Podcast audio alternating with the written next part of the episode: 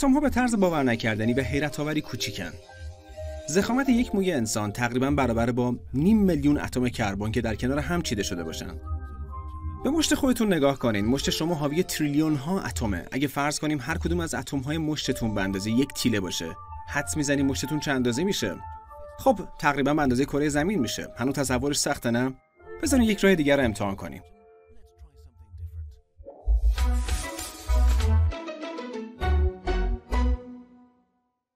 به انگشت کوچیکتون نگاه کنین و تصور کنین که نوک انگشتتون به بزرگی اتاق یک توی اون نشستین. حالا اتاق با دونه های برنج پر کنین. توی این حالت هر دونه برنج به اندازه یک سلول از نوک انگشت شماست.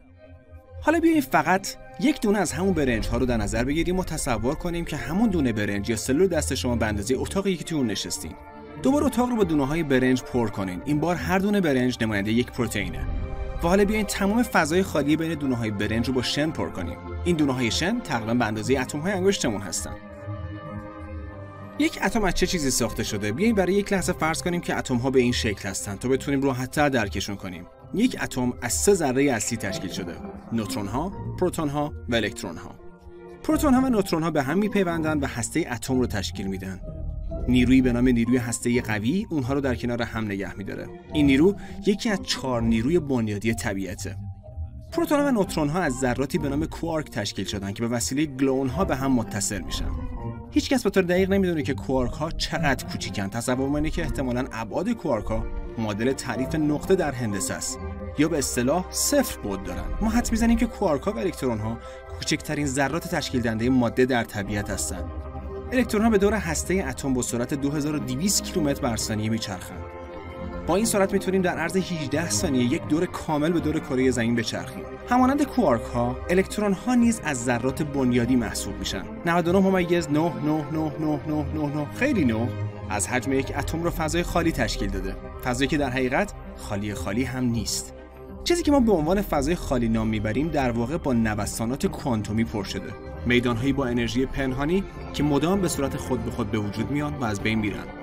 این نوسانات روی تعامل بین ذرات باردار اثر مستقیمی دارن. که البته توضیح این موضوع به یک فیلم جداگانه نیاز داره. هسته و الکترون های یک اتم چقدر فضا اشغال می‌کنن؟ اگه تمام فضای بین هسته های اتم ها رو حذف کنیم ساختمان امپایر استیت به اندازه یک دونه برنج میشه و تمام اتم های تشکیل دهنده که همه انسان های کره زمین رو میشه توی قاشق چایخوری جای داد در حقیقت اجرامی وجود دارن که اتم های اونها تقریبا به همین شکل هستن. توی یک ستاره نوترونی هسته اتم ها به قدری فشرده شدن که جرمی به اندازه حدود سه برابر خورشید در کره به شعاع چند کیلومتر جا شده. راستی اتم ها چه شکلی هن؟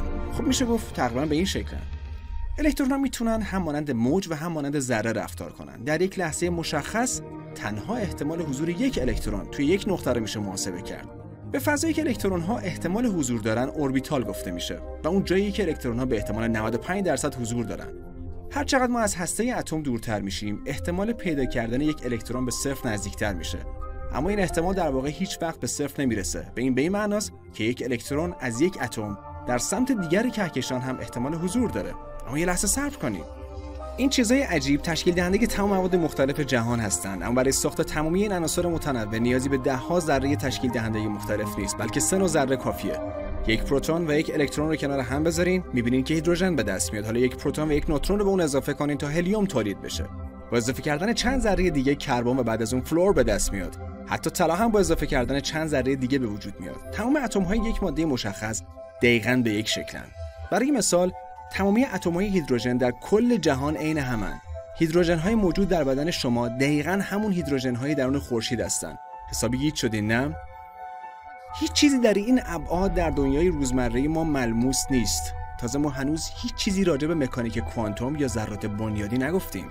اونها واقعا عجیبتر و درکشون سختره مدل هایی که برای توضیح ساختار اتم ارائه شده در طول زمان تغییرات زیادی کرده. و قطعا این مدلی که امروز داریم هم آخرین مدل نخواهد بود. پس بیایید دانشمندان و تحقیقاتشون رو حمایت کنیم و منتظر موج بعدی اطلاعات گیج کننده و حیرت آورشون در مورد این دنیای عجیب داخل اتم که زیربنای کل هستی ماست باشیم.